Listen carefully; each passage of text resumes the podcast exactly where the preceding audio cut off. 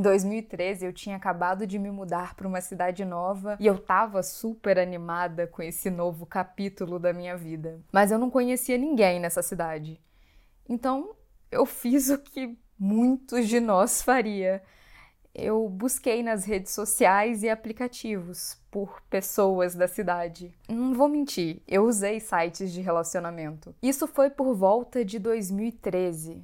O Tinder tinha acabado de ser lançado, era uma novidade, então eu nem usava isso. Foi em um desses sites de relacionamentos mais tradicionais que eu vi a foto desse cara bonitinho. O nome dele era Júnior. Ele era atlético, tinha olhos verdes, bronzeado. Ele era um cara bonito. Então a gente começou a se falar, a trocar ideia. Eu lembro que era no início da tarde, assim, mais ou menos, quando a gente começou a conversar pelo site. A gente falou um pouco de tudo: família, emprego, pode botar aí na lista das coisas que a gente ficava falando em site de relacionamento. Hoje em dia eu teria muito mais filtro, mas na época eu não tinha nenhum. Faz tanto tempo que eu nem sei exatamente o quanto eu falei para ele. Mas eu lembro que depois de umas três horas, mais ou menos, conversando com ele, ele perguntou se eu queria tomar alguma coisa, se eu queria sair e Gente, eu tava num site de relacionamento para isso, né? Então eu disse sim. Nós trocamos números de telefone pra gente se comunicar e a gente escolheu um local. Na verdade, ele que escolheu, porque eu não conhecia nada na cidade. Era mais ou menos meia hora de carro de onde eu vivia. Então, para mim tava ótimo. Ainda mais que era um local movimentado, cheio de gente, Bom, eu tava tranquila, relaxada, mas mesmo assim eu decidi que eu ia sozinha. Eu não queria aceitar a carona dele. Primeiro, porque eu não queria que ele soubesse onde eu morava, não por agora. Segundo, que se eu não gostasse do encontro, não gostasse dele, eu poderia ir embora sozinha. Então, a noite chegou e eu saí de casa. No meio do caminho, o meu telefone tocou e era o Júnior. Era um SMS dele.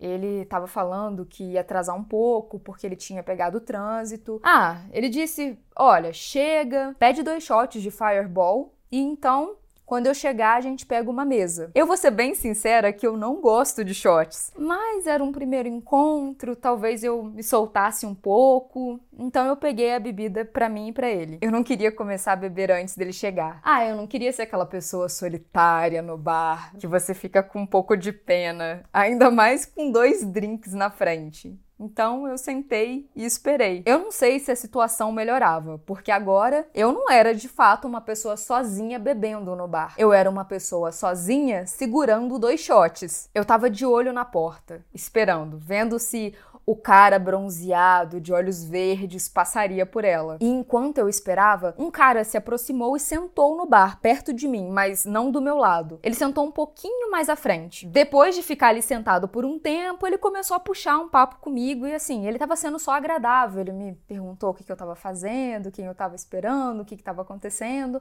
E aí, assim, dei as minhas respostas vagas porque eu não tava afim de ficar jogando conversa fora com ele. E nesse meio tempo eu tava recebendo várias mensagens do Júnior pedindo desculpa porque ele tava atrasando e que ele ia atrasar mais um pouco, mas tudo bem. Só que isso tava se arrastando por tanto tempo que até o bartender tava entendendo que eu tava tomando um bolo. E aí ele perguntou se eu queria colocar os shots na geladeira porque tava esquentando. A garçonete do restaurante restaurante estava passando direto ali perto de mim, perguntando como é que eu tava, sendo super atenciosa, mesmo que não fosse comum garçonetes atenderem ali no local do bar, porque era o local do bartender, não precisava dela. Mas vira e mexe ela passava por ali para ver se tava tudo bem. Até que eu expliquei para ela que eu tava esperando alguém, mas que tava tudo bem, eu não precisava de nada. 15 minutos depois, quem me manda outra mensagem? Sim, o Júnior. Ele estava sendo parado numa blitz, alguma coisa do tipo, o que significava que ele atrasaria ainda mais. Só que, sinceramente, isso não fazia sentido nenhum. Tipo, 10 minutos atrás, ele estava preso no trânsito. Agora ele estava sendo parado numa blitz. E olha, eu não sabia de onde ele estava vindo Mas o caminho que eu fiz não tinha trânsito nenhum. E ao redor você não conseguia ver um carro parado. Não era a hora do rush. Então, pela primeira vez eu percebi que de fato eu estava sendo enganada. Eu estava levando um bolo. Só que eu literalmente tinha conhecido esse cara fazia poucas horas e eu nem conhecia ele pessoalmente. Eu não fiquei magoada. Um outro grande motivo para eu não dar muita bola para aquilo foi que anos depois eu fui entender que eu sou lésbica. Aquilo significava pouco para mim. Eu achava ele bonito, mas eu não sentia nada demais por ele. Então eu decidi que eu ia ficar mais um tempo ali só para aproveitar a noite a roupa que eu já tinha escolhido, a maquiagem que eu já estava usando. Só que antes de descartar completamente esse cara e colocá-lo na categoria de esquisitões da internet, eu decidi que ia ligar para ele. Era só para entender o que tinha acontecido, para esclarecer as coisas, para entender por que ele não estava vindo. Mas o telefone não atendia. E não era tipo direto para a caixa postal, era que o número não existia. Só que eu tava mandando mensagens para ele o tempo todo. Então não fazia sentido. E eu falei isso meio que em voz alta. E o cara que estava sentado ali perto de mim no bar parece que ficou com pena de mim. E aí ele perguntou se podia me pagar o jantar. Tipo, a gente pode sentar aqui e conversar. Por que, que a gente não pega uma mesa? E ele estava sendo super legal. Mas era a última coisa que eu precisava naquele momento. Então eu falei para ele que não, que eu ia pagar meu jantar, que não tinha problema, que eu não estava chateada, que estava tudo bem. Mas mesmo assim ele me perguntou se ele podia sentar do meu lado, pra gente conversar. E eu falei que sim, claro. A gente não conversou nada em particular, nada interessante, era apenas conversa fiada. Acabou que eu tomei uns shots com ele e tava tudo ok. Tava ótimo. Para uma noite fadada ao fracasso, tava tudo no saldo positivo. E nesse ponto, eu já estava sentada ali no bar pelo menos uma hora e meia. Havia chegado a hora do banheiro. Eu pedi para o meu novo amigo cuidar da minha bolsa e do meu casaco. Então, eu caminhei até o banheiro. Só que eu nem cheguei até o reservado. Assim que eu passei pela porta, ela se abriu de novo. E quem entrou foi aquela garota, a garçonete que ficava me verificando de tempo em tempo, e ela parecia aterrorizada, os olhos arregalados, frenética. Ela me olhou e disse: Eu preciso falar com você. Eu não conseguia entender por que essa mulher que eu não conhecia, nunca tinha visto antes, estaria em pânico para falar comigo. Então, eu meio que tentei quebrar aquela tensão com uma piada. Eu disse alguma coisa do tipo: "Ah, eu sinto que é meio cedo pra gente ter essa conversa" não tinha graça e ela não riu. Ela disse: É que eu tenho que falar com você sobre aquele cara. Sem entender, eu só retruquei. Ele me deu um bolo, mas fica tranquila, não foi nada demais.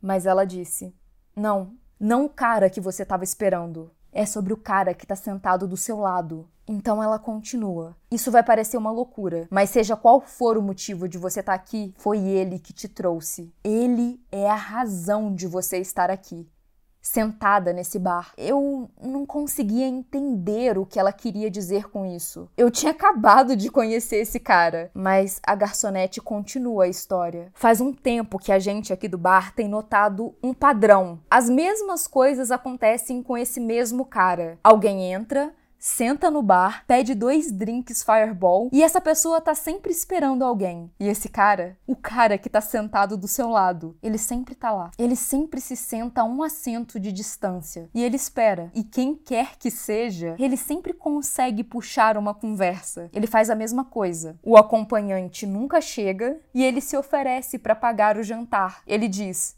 Ei, por que, que a gente não pega uma mesa juntos? E a maioria das meninas aceitam. E tipo, ele nunca volta com a mesma pessoa duas vezes. É a mesma rotina. E ainda mais preocupante é que depois de beberem e jantarem, as mulheres sempre parecem estar mais embriagadas do que deviam. Ele sempre paga em dinheiro. A gente não tem ideia de quem ele é. E as mulheres, elas sempre vão com ele. E ela continua. Escuta, é por isso que a gente está prestando tanta atenção em você. A gente nunca conseguiu falar com nenhuma das outras mulheres. Eu nunca tive a chance. Elas nunca ficaram sozinhas. Ou elas estavam embriagadas demais para entender. Você é a primeira pessoa que eu consigo avisar. Eu não sei o que está acontecendo, mas seja o que for, não tá certo. Nesse momento, eu já estava em pânico. E agora? A minha bolsa estava com ele. E eu não estava preocupada com dinheiro.